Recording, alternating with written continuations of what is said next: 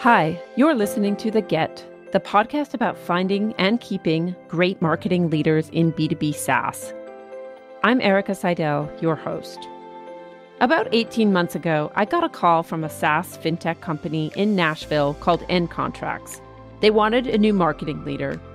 I was a bit nervous about doing the search because my network in Nashville is not huge, but I'm so glad I did. I ended up placing Guy Weismantel into that role. He transplanted himself from Seattle. The company has doubled since then. Guy joins us today. You'll hear some great lessons about scaling, like when to fight the urge to move too fast. You'll also learn two questions that you can ask as a CMO candidate to diagnose how the board views marketing and how to not get offended when board members don't understand what marketing can do. We talk about the Moneyball hiring approach for a scale up. And Guy shares what I think is my favorite quote so far Pipeline doesn't pay the bills, ARR does. Let's get to it. Guy, it's great to have you on the show. Welcome. Thanks, Erica. Thanks for having me. I'm really excited to talk to you today. This is fun.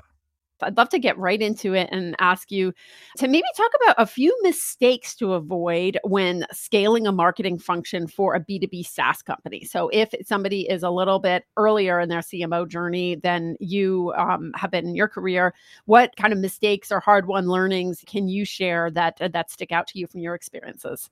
Yeah, I've certainly certainly made a few uh, along the journey, and uh, if anything I could pass along to someone that um, can avoid them, I'm, I'm really happy to do one of the things that I think is just an impulse for all of us to take on marketing roles and you know see a big opportunity in front of us is is a little bit to try to do too much too soon. And that sounds a little bit counterproductive because when you're trying to scale, you are trying to get a lot done. There's always an interesting analogy like a caterpillar can only move as fast as its back legs, right? Like the front legs may want to move really, really fast, but it can only go as, as fast as the back legs are going. And I think there's a tendency, I know I certainly had it, to think oh, I'm here. We need to invest in a ton of tech and invest in a ton of people and really start to scale. And in a lot of cases, the org is not quite ready or can't handle that much change that fast. And so you have this this idea of scaling means more or bigger or faster. And could actually mean like doing more things under the waterline to allow you to move faster later. And so the bright shiny object to get the new toys and get the things that help you get better attribution. Is you want you just want to start doing all these things so you can go faster. But in my experience, sometimes, you know, they can fall over. Like you don't have someone to implement those tools or who's going to administer those tools or what is the data even actionable out of these things that you buy? Or, you know, you want to invest in, in a person, but do you have enough for them to do or the right thing for them to do? And so I think that's a mistake I've made where you just go, okay, I get it. Let's go. But sometimes taking a breath and kind of assessing you know, what is going to work in this org, uh, in this structure that I'm in, and what can I be effective implementing? That's kind of one. A bigger one, and it, it'll sound cliched, but making sure you're aligned on scale, what scale means to your CEO, to your CRO, and even to the board, I think is super important because again, you know, we can attach ourselves to I need we need to double growth or triple the, you know, I go, okay, great, let me go put a plan together to do that. But I think when I hear that, like I've, I've learned to kind of just take a beat and go, okay, well, what does that really mean? Like, how, how do we think about doing that? And how are we beyond marketing resource to get there? Because it's client services. Do we have people that implement the product? Do we have people to support the product? And so I, you know, sales and marketing can maybe grow, but if the rest of the org isn't aligned with that, I think you get yourself in trouble, you know, and, I, I've seen that where you, you, you oversell, you overpromise, and then you can't deliver. And so scale is not just about how many new marketing campaigns or ads we get into the market to try to generate leads. It's about can the organization kind of keep up and are you all aligned on what that means? You know, what I've also found is that as marketers, we tend to want to move fast, but the rest of the org maybe has a little bit different expectation. And so doubling the growth, you know, it might not mean in the next year, maybe it's over the next 18 months. And so really understanding what that looks like. And then, you know, I think the the last is, you know, really what you're capable of achieving. You know, I, I again, I we feel like we're supermen, super women, that we can kind of do it all. But there are just some things that uh, scale involves that we're not resourced for. We don't have the things in place that are going to allow us to achieve those things. And so I know I've gotten, you know, over my head by over promising, thinking I can do it all when, when actually there are just other pieces that I don't, you know, have access to or I, I can't get in place that inhibit scale. So I think those are some just learnings that I've, I picked up along the way. But I think that tendency to kind of want to, you know, uh, just almost like tortoise and air, like just run, you know, you, you start going after the scale right away. kind of slowing down a little bit and understanding, okay, what do we need to put in place now?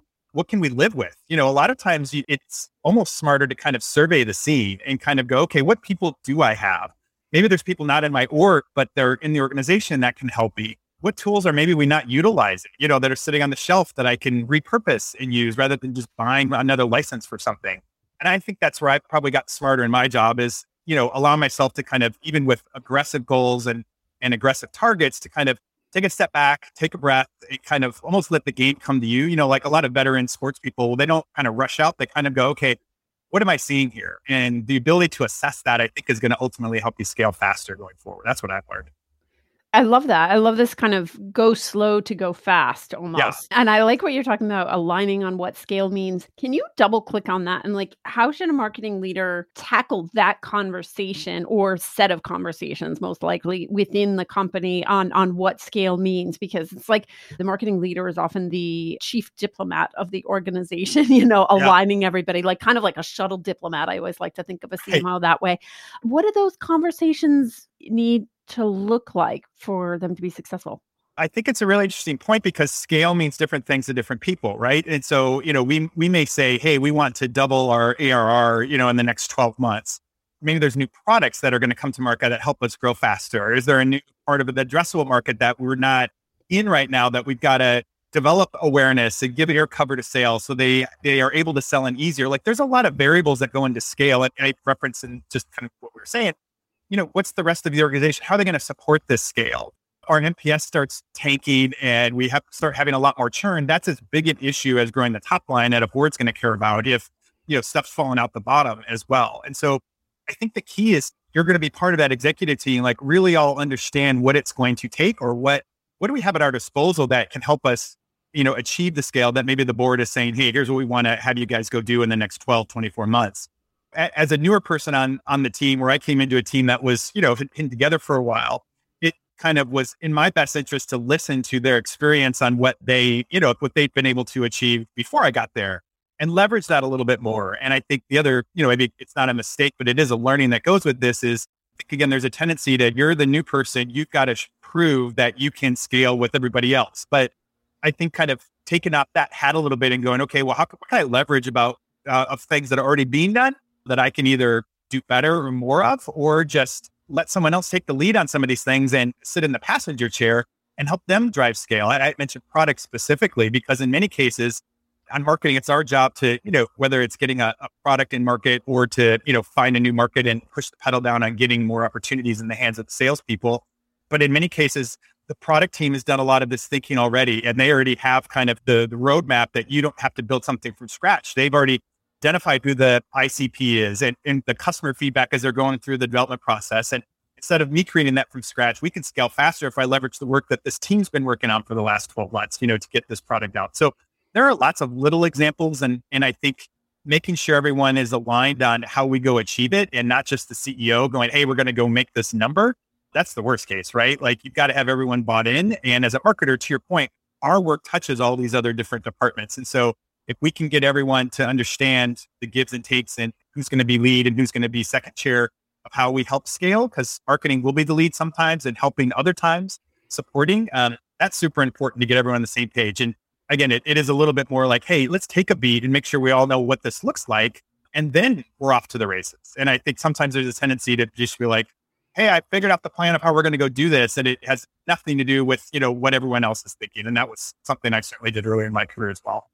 You also had this great analogy when we talked before about scaling being like Tarzan on a swing, where you're going from one, you know, edge of the river to the to the. I don't know if it was a river in that Tarzan was swinging over. Yeah, um, but like you know, this idea of like sticking with you know, sometimes this is in the, in the theme of kind of going slow to go fast, but mm-hmm. sticking mm-hmm. with the tools and processes of yesterday and stretching them as yeah. far as they can go. Whether that you know that might be some people, some tools and processes versus jump to the next iteration iteration of them. And I, I, I think that's just an interesting way to think about it. Do you think yeah. that's common for people to think about it that way? You know, I don't know. I don't. I must have been watching the Jungle Cruise with my son or something, picked it up, and I'm like, it's an interesting because I think it's our again our tendency. You know, with ten thousand marketing tools out there, and you know, a, a, lot of different best practices that we're, oh, we should do that. Oh, they ran this campaign. Let's run this campaign too and try it. The shiny object syndrome in marketing is, you know, as bright as it has probably ever been in, in the history of the discipline, right? So there's always a new thing to go try or to go do. And I think I just learned like Tarzan, like you, you can't stay on the branch too long, right? Because your arm gets tired. Like the goal is to get to the other side of the river. But I think there's some wisdom and value in not just grabbing the next branch that comes along. Because I think um, then I won't I won't torture the metaphor any further, but I think, you know, if sometimes doing that, you you actually end up farther off the path than, than you would have if you just waited a little bit longer because the way that, you know, not only marketing, but business changes so quickly that sometimes making too many short term decisions just to show advancement or show progress or see I'm doing my part to help scale actually gets you in a corner where you've got to back out. And now I've got to rehire, I've got to retool, or I've got to revert back to what we were doing because this didn't work. And so, you know, I, have seen that. I, you know, certainly friends and peers that that's happened to. I, I've done it myself. And I think there is some benefit to kind of hanging back a little bit and not, again, you need to get to the next branch, but it's not just the next one you've got to go grab. And, and that's not the next email you get from some tech vendor that says we can improve this by 25%. It's like, oh yeah, we want 25%. Let's go do that. And I think that's how I try to think about these things and evaluate them with the eye on, yeah, I got to get across that river at some point here.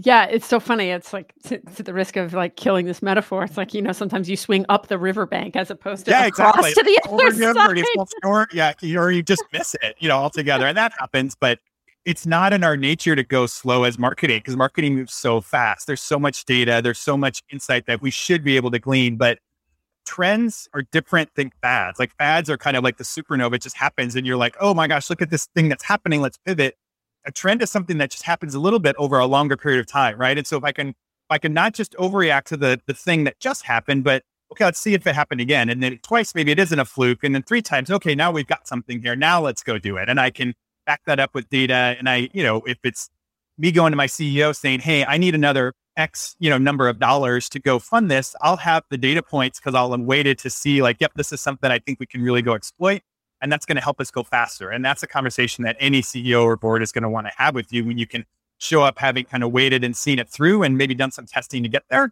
but you are confident and, and you're backed up by what you saw. And then they're going to want to pour some gas on the fire for you. And that's the best part. Can you talk about how the board questions marketing change as you go from, say, 15 million all the way up to 100 million?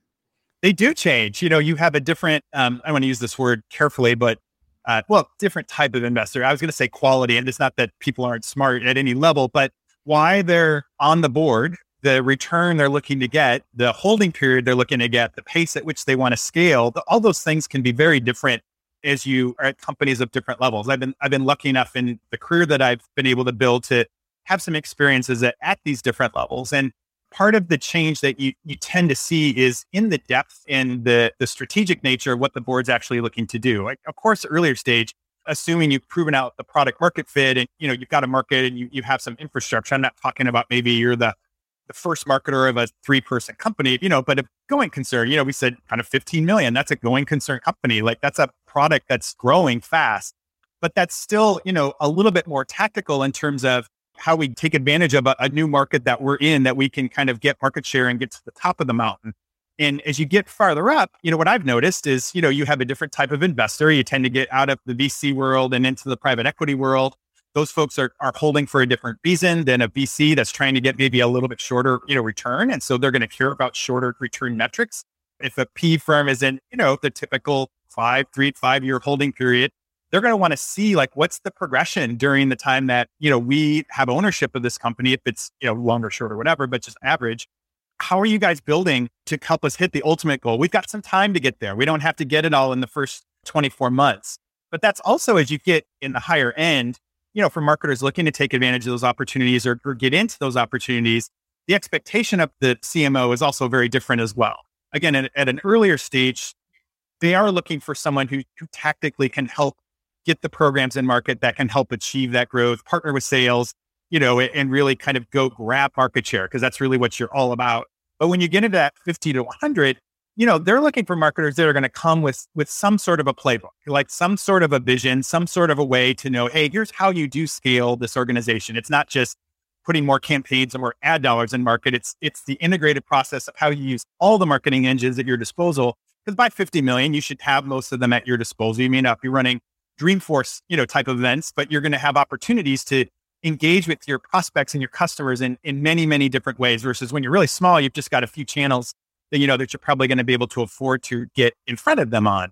So having this ability to get in, in sync and alignment with your CEO, with the board of what this growth looks like and how you can lead the marketing organization to help achieve it becomes increasingly important. At, at a smaller level, you know, they're not going to ask you to kind of detail the playbook and present out the plan.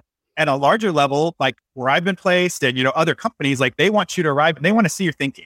You know, they don't necessarily care about the answer. It's like the teacher who wants to see your work and they don't care as much if the answer was a little bit wrong, but they want to see how do you plan to help them get there. And again, it doesn't have to all be in the first six weeks of you arriving, but they want to see how you're going to be able to do it. And, and that's the big difference as you get a little bit bigger. You've got to, you know, the cliche, you've got to kind of seen the play before. You don't have to know everything about everything. It's impossible in marketing, but you do have to know where you've got blind spots or weak spots. And if they happen to be areas that you think are going to be important to the growth of the company and to the scale of the company, how you hire people around you, how you fill those gaps, how you think about, you know, addressing them. Because, you know, we all come to these roles if we're interviewing as imperfect candidates. Very, you know, none of us have every single thing and check in the box. There's always something that they're going to want to do that we haven't done before, we haven't done for a while. So part of this scaling exercise is showing them how you kind of fill those gaps and how you um, can take advantage of them as well going forward. They'll want to see that. And I think once they see that, then you've got that inherent alignment once you're on the other side of the fence in the role to have them help you implement it because this is the plan that you kind of laid out. This is the approach that you think you want to take. Now, when they see the tactics behind that, it's going to make a lot more sense and you'll have that buy in right away. And that, that expectation is there when you get it to a higher level. It's something you can kind of work concurrently with the board, you know, in, in smaller um, type of companies. You're, you're not making it up as you go along, but you are developing it as the company grows versus as you got to scale from like 50 to 100. That's way different than scaling from like 10 to 15.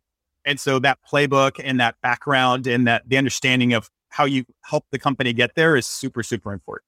That's so interesting because I've been thinking a lot about the playbook versus adaptability and how I think there's like this sweet spot and and you're right at different points and from different investors, you know, you have a different expectation for that playbook, but you also want to show that adaptability to the situation because every situation is different. And one question that I heard from somebody which I've started asking myself before I take on a search and also what I I suggest candidates ask this is what are the questions that came up at the last board meeting about marketing that you struggled to answer. Yeah. Because that way, if you're a CMO candidate interviewing with a CEO, you know, you get, get a sense of kind of what the level of discussion is and what the big question marks are. Yeah. And you can kind of fill in the blanks and go from there. I, I love that. I think that's so true. I think at a level where you're you're coming into these roles, you're going to be interviewing with the board anyway, right? Like the, you're going to be in front of the board and the CEO. And so I think getting in that head of the CEO of what role marketing needs to play in the growth of the company is super important as you think about joining. I'm very lucky that I, I work for a CEO. It hasn't always been the case, but it certainly is here. Someone who really views marketing as a part of our growth story and the growth engine. It's not in support of, you know, it doesn't doesn't roll up to sales, it rolls up to the CEO. It's got a seat at the table. It's it's a full partner in how we scale our organization. I think that's super important to look for.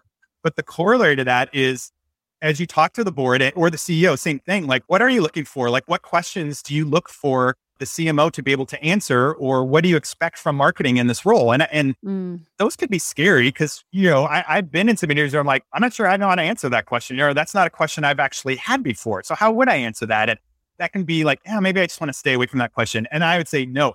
The opposite. You've got to lean into finding out what is on the minds of the key board people. If they have those board people interviewing you, that's who's going to be questioning you in the board meeting because that's the person who's going to be closest to marketing. They may be a marketing expert. They may have past experience being a marketer. So they're interviewing you for a reason. And so really getting into their heads and understanding how do you know that marketing is performing?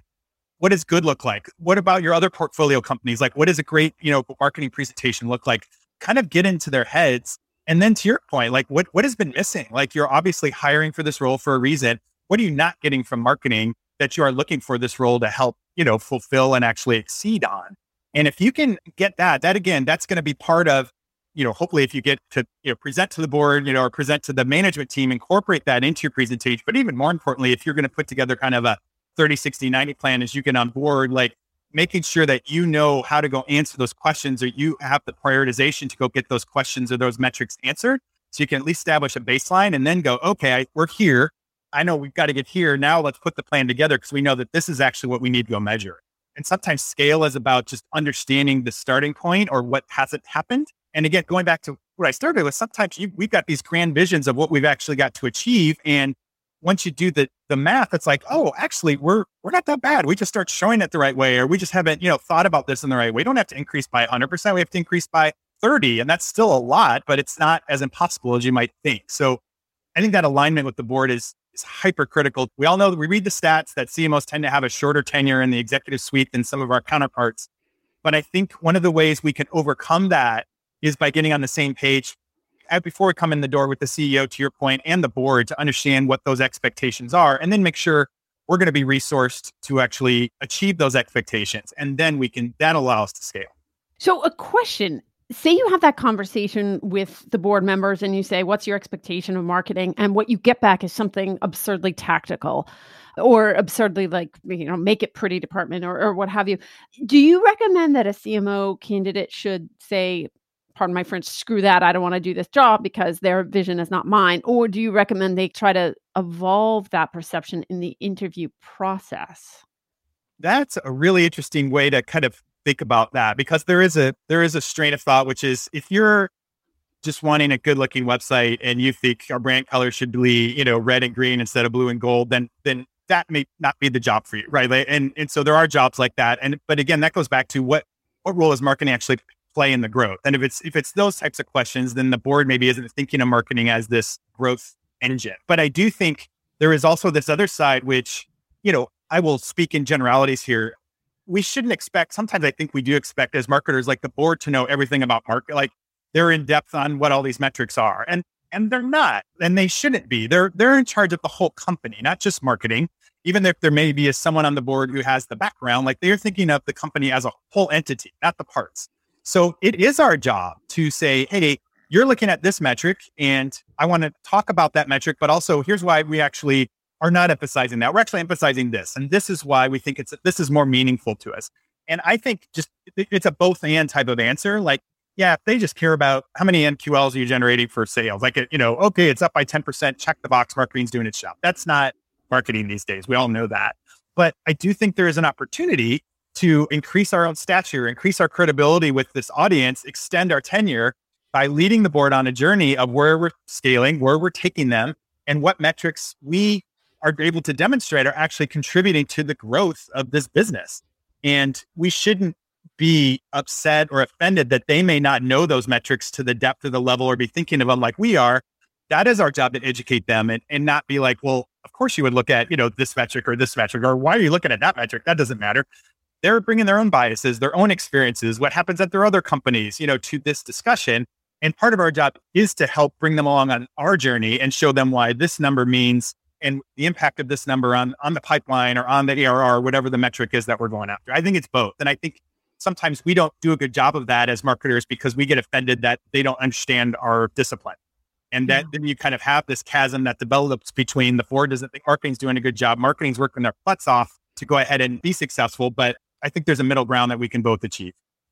Can you talk about budgets and uh, you know has it ever been hard to get more budget to support the marketing to to itself support greater scale and yeah. any you know kind of hard won learnings about about that? Probably more just battle scars on budgeting. I think we all are. You know, it's there is you know there's just an inherent marketing is cost center type of mentality that exists in a lot of places. There's marketing should only be this percent of revenue because that's what, you know, some analyst firm says it should be this percent. I think that is part of our job as leaders to educate CEOs, executive teams, boards on what it's going to take to actually help marketing achieve the growth goals of the organization. There's not a hard and fast rule. If you're if you are a $10 million company versus a $100 million company, like you're going to spend different. Are you in a growth mode? Are you in the last year of the private equity company owning, you know, you and they want to show more profit, like you're guess what? You're getting a budget cut, guys. Like we're gonna we're gonna be on maximum efficiency in that last year of ownership. Like that's just how the cycles go. So I think that that's where data it plays a huge, huge part. And again, if if the the cliche kind of understanding is, well, marketing, I know I, I throw money in, but I don't know how it comes out. I don't know what we're getting for this. Our ability to associate and get down into the channel and understand not just vanity metrics like impressions, even leads, like even pipeline, like pipeline's great, but actually what turned into ARR, like what actually was a booking? Because even like I see people now where it's like, no, no, I, I get, we don't want to just do leads and it's not, you know, how many clicks, it's pipeline. I'm like, yeah, it is, but actually pipeline doesn't pay the bills. It's only ARR that pays the bills. And, and mm-hmm. ultimately, if I can show by investing here, this is what does actually come out the other side, not just in pipeline, which is also around sales efficiency and effectiveness. It's not, a, you know, far less on marketing, but part of a revenue team, you know, if, if we want to, you know, another 100K to invest, I can put it in another sales rep or I can put it in, you know, these marketing programs. What's the best ROI that actually results in a closed won opportunity? um, and ARR, like our ability to trace that through and be able to say, I'm going to put 50K of it in this, I'm going to put 25 here and 25 here. And here's what I know is going to come out the other side with reasonable certainty. That's going to help you in budget season. It's going to help you if you want to go after more and not just be stuck with, oh, you only get X percent because that's what we always do. And it's also going to protect you from other people poaching your budget from other departments. Because guess what?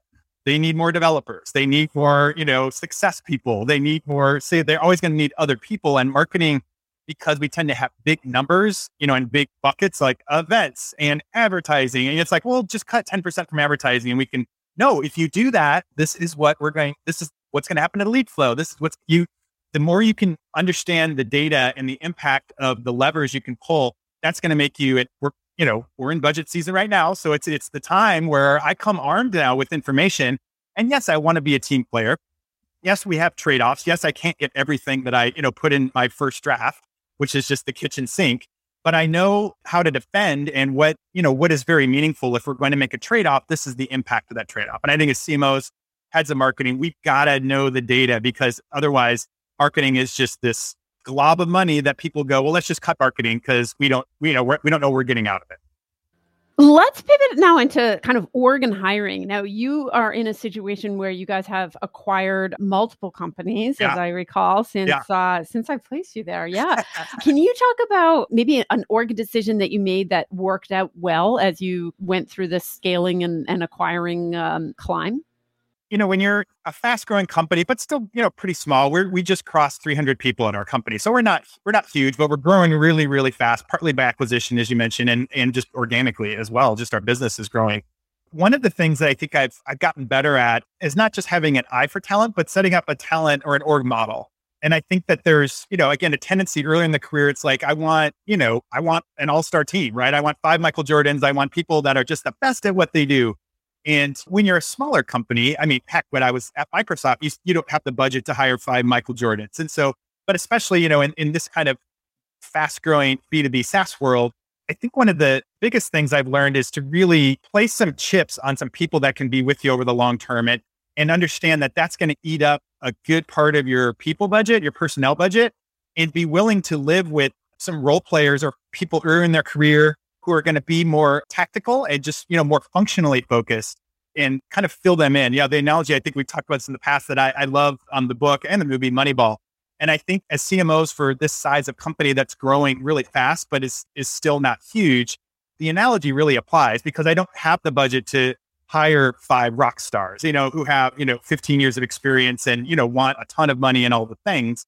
I can hire a couple of those people. And so finding those people that can help you scale faster and who know how to hire and know have a good eye for talent as well is super super critical because I think we've done a pretty good job. Like pat myself on the back, I'll, I'll hurt my you know uh, arm by trying to reach over, but you know finding really great people who are more tenured and then finding hungry people who want to make a mark and want to learn something. You know, like one of the realities of our our labor market these days and and the tech market in general is just very few people last at a company their whole careers. Like that's not a reality anymore. So, you know, we really focus a lot more, especially when we're finding people who are in their career, like, what is the experience you're looking to get? Like, what are you looking to get out of this experience? Like, what, what does this experience help you do better? And if you can, you can find someone who's hungry to learn, who, you know, knows something about a particular area. They might be really good at, you know, digital marketing and they really want to get into the demand gen side, but they want to leverage those skills. I love those people. Like I can coach them, I can teach them, like we can have, you know, the director level people kind of mentor them and scale them up. And I'm lucky enough to have a bunch of those people on the team. But I also know, and we're we're very upfront with each other, like, hey, we're going to be together for a portion of your career. You've got a long career ahead of you. My goal is to make this experience a really memorable one for you, one that you look back and go, that was a fun team. I learned a lot. I really had a chance to try a bunch of things, and it helped shape me to be a marketing leader of the future. And I try not to be too sappy about it, but but I do think there is merit.